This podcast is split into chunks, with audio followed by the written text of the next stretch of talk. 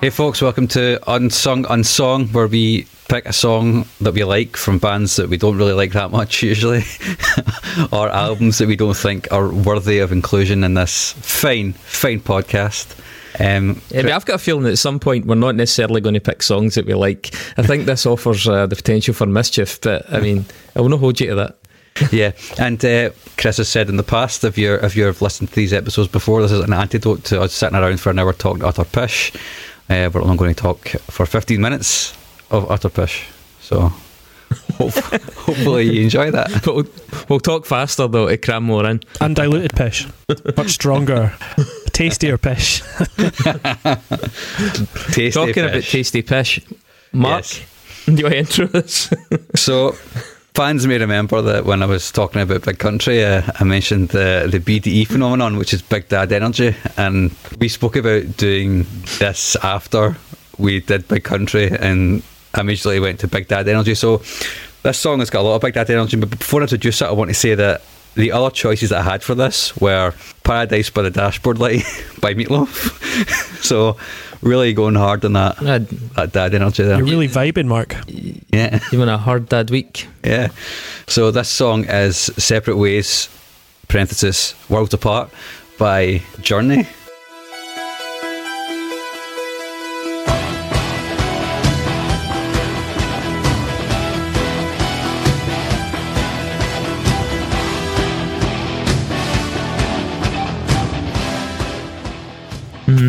Journey are an interesting band in the sense that they actually started off as a like a session band called the Golden Gate Rhythm Section as a backup group for loads of different bands in the Bay Area, and then decided to actually become a band. um, they actually became a jazz fusion band. so, so, so there you go. Um, their first ever gig was to an audience of ten thousand people, which is fucking insane. What? How? I don't know. It was at the Winterland Ballroom in New Year's Eve 1973. And then afterwards, they flew to Hawaii to perform uh, to an even larger audience. It's fucking ridiculous.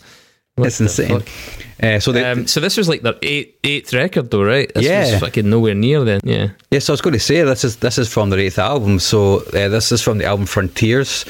Sorry, Mark. If you're going to say Frontiers, based on the artwork on the cover, I'd like to add a delay to it. So can you say Frontiers at a higher volume so I can really make that work, please? This album's called Frontiers. Perfect. I'm going to have fun with that um, because the artwork, the artwork in this album is fucking wild. All right, it, it, it looks like a fucking comedy tool cover or really- something like that. it really does. And and I read them talking. I think it's the guy's name Scott Welch got interviewed about it. He said it was all the concept was to do with light and time and tunnels, and he said as regarding the image in the front. The alien wasn't really an alien at all. He was a being in a higher state of listening to Journey. Wow. that is powerful. Fucking. So I just wanted to set the scene here before you go into detail because these guys are fucking space cadets, man. They're wired to the moon. Yeah, so as I said, they started in 1973, and, and this is their eighth album. Uh, their, their fortunes actually started to turn when they got Jonathan Cain, Jonathan Cain on keys, and when they released the album um, Departure in 1980, that's when they had that big single "Any Way You Want It."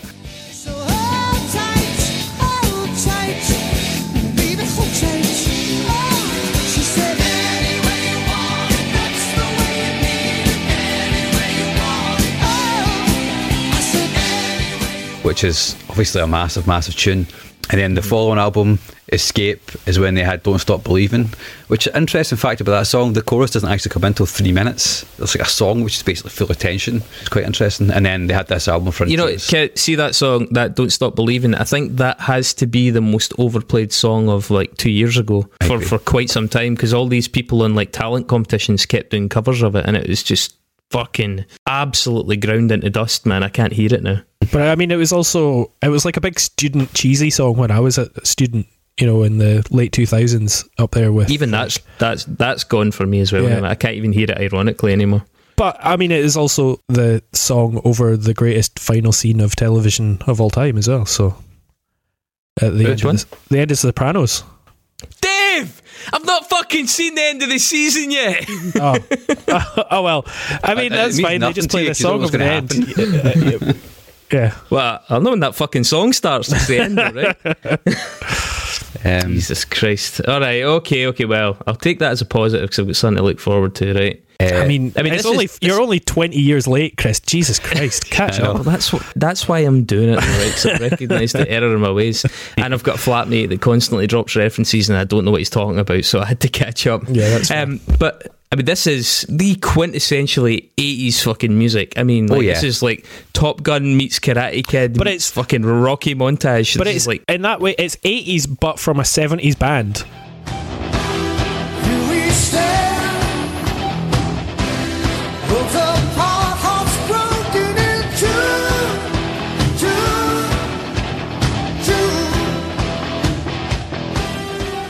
It's huge and it is just built for montages, but it's definitely got power yacht rock vibes. You know, Yeah. like, you're wrong. yeah. you know, it's like this is a band that you know used to tour with Boston and you know Foreigner and stuff like that. It's not it's not just pure eighties pop or eighties. You know, it's it's got a sort of seventies rock lineage that you can hear within it. Yeah, oh, they said that this this entire tune was written as a sort of throwback to their collective love of Motown, and I can kind of see that. Like, you know, the delivery is wildly different, but I can I can hear that in it once I, once I'd read that. Yeah, Um, Neal Schon, the guitar player, he used to play for Santana. Or was he was in Santana's band, and he's he's a fucking cracking guitar player in his own right. One of the things that kind of really got me about this song when I first heard it was that the the guitar is obviously that really quite quintessential '80s super gainy, quite reverby, chunky guitar, but it's a really nice little sort of counter melody almost to that. Although it's very of the time, that synth, which is clearly one of the, the lead things in the song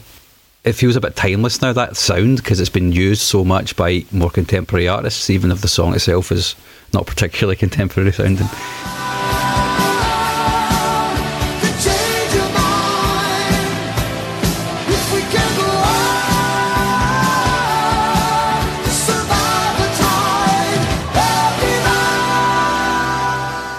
whole thing has got that completely like overblown reverby and kind of delay vibe which is quite cool. Um at the start, it has the guitar and the, the keys, as I said, then it kind of segues into that sort of patented, sort of real high in the mix 80s synth. Um, I like it. There's a lot of cool detail in the main guitar riff. It's not just like chug chug, there's like a little sort of like m- muting in it, which is like a, a nice little rhythmic touch, which is definitely kind of heralding back to that kind of jazzy Motowny sort of actually having percussive playing alongside the really big and open drums, which are really spacey and kind of give the guitar and the keys a lot of room to kind of breathe, and then the vocals as well when they come in.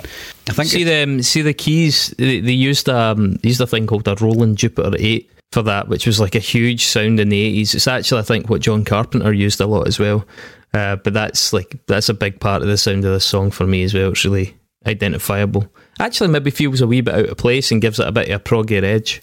Does, yeah, and that, that probably comes back to the, the, the fact that they've been going this at this point they've been going for ten years as a band. You know, they are, they are definitely a seventies mm. band, like Dave says, trying to do something in the eighties. I mean, um, the entire purpose of this this song all hinges on the this A minor D D sharp progression at the very end of each of the chorus parts.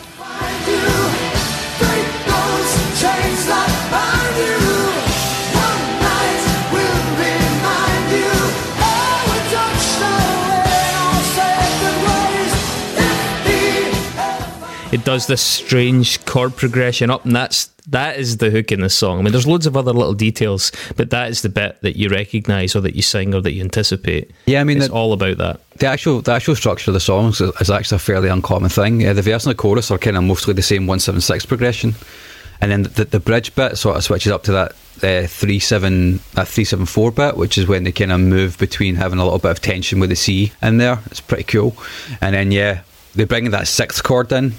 Um, and then they kind of move into that back to the sort of G D minor progression. Uh, sorry, G D A minor progression, which kind of underpins the whole th- song. But you're right. There's that little bit in the in the chorus, which is like a D sharp diminished, I think it is, which is that chord, Mm-hmm. Yeah, which is what, right. gives it that tension.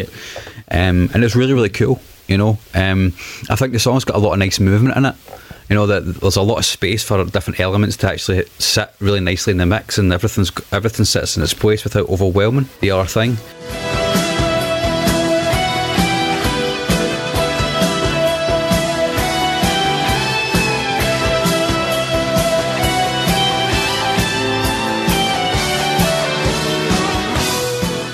Um, it's a really clever bit of songwriting, I think, in that in that regard, and it, it- shows that they were maybe thinking back to being, oh, we are decent songwriters, but also having one ear on the radio, and maybe what was happening in the eighties, and try to bring their sound into a really sort of contemporary kind of focus, you know. Um, S- So, um, so this is this is all very well, right? And I'm sure all three of us can enjoy this song like any big '80s anthem, right? But there's a fucking elephant in the room here, and it's the video. the video's fucking it's so good. The was video for amazing. this I love the song video.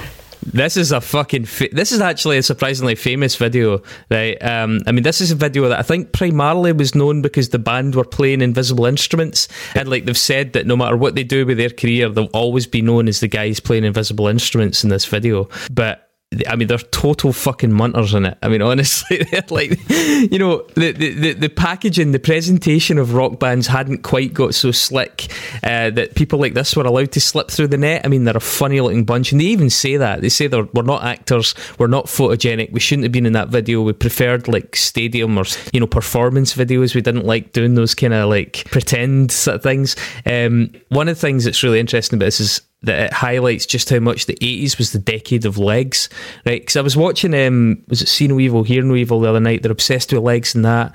Uh, what's his name that had that song? Um, the lights are on. Robert Palmer was obsessed with legs. ZZ Top. Yeah, they were obsessed with legs. Um, everybody in the fucking eighties was obsessed with legs. So, like power dressing women with like a hem down the back of their tights. It was the legs decade, and I'm pretty sure that the nineties with Baywatch was probably the boobs decade. I don't really know what the noughties was, but I know the tens or the teenies, whatever, is the bum decade because that's when big old twerking came in. if, if, if you as the audience can figure out what the noughties was the decade of, then let us know. Um, there's one thing missing from that list, and I'm worried in case that's what it is. Could make it a, a very Oh, I mean that Cardi Very B, that, year. that Cardi B song. uh, but but yeah, I mean, this video is so fucking crap, but it's kind of brilliant because of it. I mean, it, it, apparently, right? Um, Steve Perry, the singer, and his girlfriend, a, a woman called at the time called Sherrie Swafford, uh, had like the ultimate sort of spinal tap Yoko dynamic going on. Like she wasn't meant to be in the set, but she invited herself along to the set and was constantly getting involved, and the rest of the band fucking hated it, and they had that real like tension going all the way through it. And apparently, she really hated the model because she thought the model was too hot and that there was a bit of flirtation going on, and caused a huge ruckus on set about it as well. That video got totally ripped uh, by Beavis and Butthead uh, in one of their episodes, and that guy Jonathan Cain, the keyboardist, tried to get the episode of Beavis and Butthead pulled so that he couldn't he couldn't broadcast it because he was he's like his ego was so damaged with it. Um, and funnily enough, MTV voted this number thirteen in the worst music videos of all time. Yes, but it's fucking hilariously how bad it is, but it's also great because of how bad it is. Um, I mean, apparently the Yeah, mostly I mean, I, I agree. They mostly winged it, right? They were just told they basically turned up and were told to do things, and then they just there was all improvised. Um, and apparently there was a large boat arrived from the UK in that dock that day, and they kept shouting for Journey, which is quite funny. You know, I, th- I think it's an interesting choice because it's not one of the two biggest Journey songs, uh, at least from my perspective, uh, and so that's kind of fun. And it was weird because you suggested it, I didn't know the name at all, and then when I heard that, I was like, oh yeah, I know this song. And more to the point, I know that A minor D D sharp diminished bit because it's just the the bit. No, no, I quite, I quite like it, man. It's quite a cool song. I've chucked on it a couple of playlists actually. Yeah, I mean, it's just big fucking 80s power rock. My favourite part is actually like the wee harmonics on the guitar that are hidden in the verse, but it's, I mean, it's built for rocky montages, basically, basically and I'm into that. Exactly. Yeah, it is. And I- It's- I mean, it's, it's a film it's got wanting a montage. It's got a total Woodley for the sake of it guitar solo.